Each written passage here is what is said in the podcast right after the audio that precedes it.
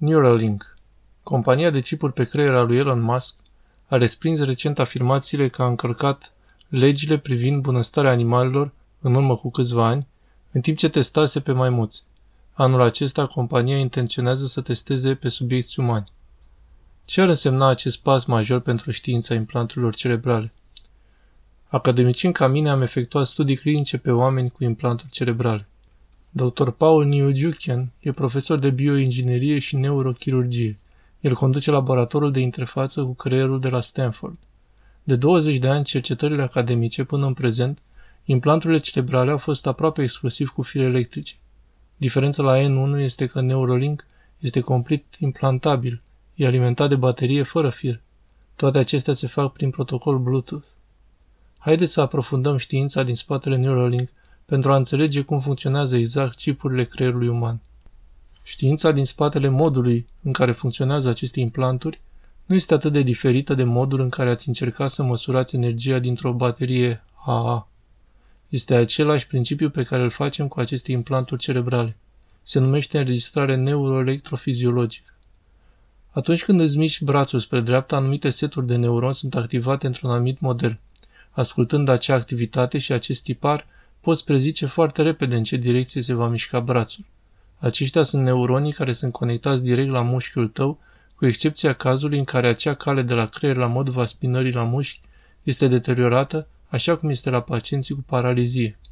Calea e deteriorată, atunci semnalele neuronale, acele semnale de la creier, nu vor coborâ pentru a mișca mușchii, dar în multe cazuri semnalele sunt încă prezente în creier.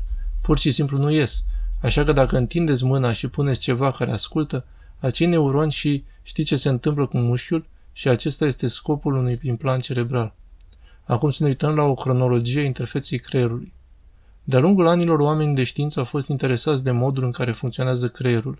E important să privim aceste noi dezvoltări la Neuralink ca un punct culminant al descoperirilor realizate de cercetători la creier, în special în ultimele decenii. De exemplu, în 2002 a avut loc prima demonstrație a controlului cursorului la maimuțe în timp real. În 2008, o maimuță care controla un braț robotizat în 3D s-a hrănit singură. În 2012, primul braț robotizat controlat de creier de către un om. 2017, un om a controlat mental un cursor pentru a scrie cuvinte și propoziții. Dr. Niozukian a făcut parte din studiu, precum și în 2018 în care un subiect uman a controlat mental o tabletă pentru a face lucruri precum navigarea pe web, trimiterea de e mail și jocuri sau muzică. Totul s-a făcut cu câteva sute de electrozi.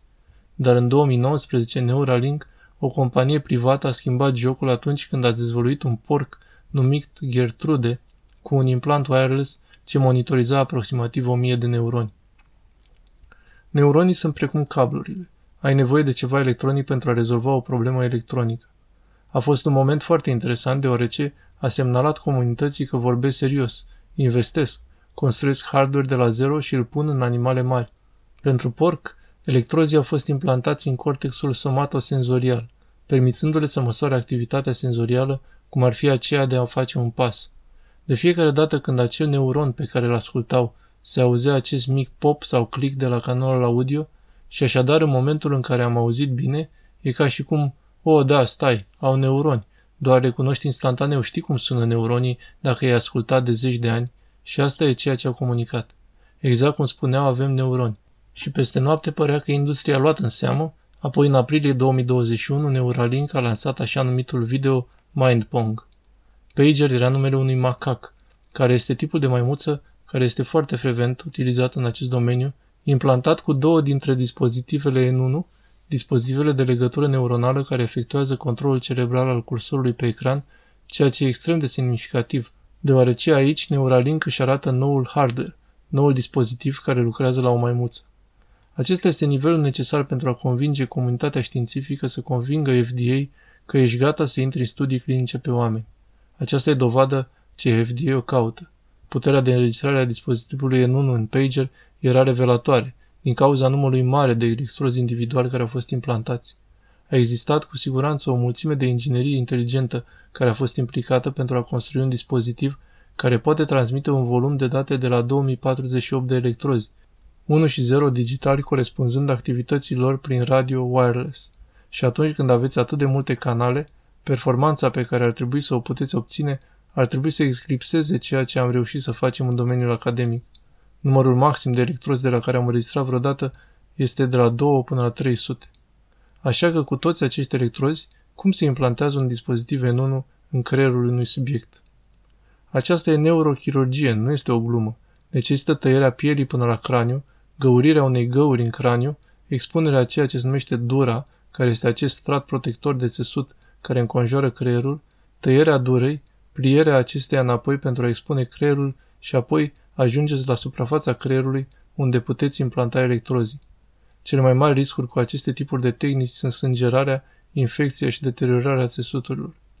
De ce ar fi nevoie pentru ca FDA să aprobe studiile clinice la oameni? Dispozitivele Neuralink se numesc clasa 3 dispozitive medicale. Sunt implantabile și intră în cavități foarte sensibile ale corpului. Acesta este cel mai înalt nivel de control pe care FDA îl atribuie dispozitivelor medicale. Nu au un predecesor, nu există niciun exemplu anterior care să fie aprobat. Au un standard înalt pe care să-l treacă pentru a obține aprobarea. În continuare, Neuralink trebuie să pregătească un document lung și tehnic cu toate dovezile din studiile pe animale că dispozitivul lor e sigur și eficient.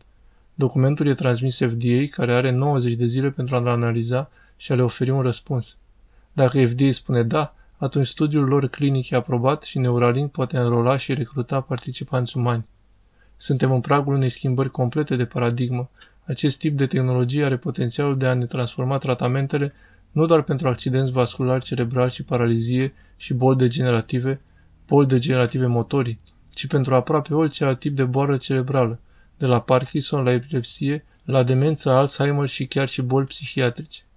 Văzând Neuralink și celelalte companii din acest domeniu începând o industrie în jurul neuroingineriei, în interfețele mașinilor, neuroproteza a fost o cantitate imensă de validare pentru oameni de știință și inginerii care au lucrat în acest spațiu de zeci de ani. Cât de mult mai fericit ar putea fi comunitatea științifică decât să dea naștere unei industrii. Această industrie va duce cândva la crearea unui cyborg, oameni cu inteligență supraomenească? Există tot fel de speculații sălbatice în domeniul nostru. Cred că science fiction este minunat să spună povești foarte creative și captivante despre tot felul de lucruri, inclusiv interfețele creier-mașină. Realitatea e că ne aflăm în stadii atât de timpurii ale acestui spațiu, unde abia reușim să înregistrăm de la neuronii care controlează mușchii și să încercăm să interpretăm ceva, informații semnificative. Vom fi în acest spațiu timp de zeci de ani. Cariera mea este să înțeleg neuronii și circuitele la care lucrează. Acolo sunt ultimii 15 ani din munca mea și următoarele decenii ale muncii mele se vor concentra pe acest spațiu, deoarece acesta va fi linia întâi în neuroștiință. Restul cred că este distractiv să mă gândesc, dar nu văd cum se va întâmpla asta în viitorul previzibil.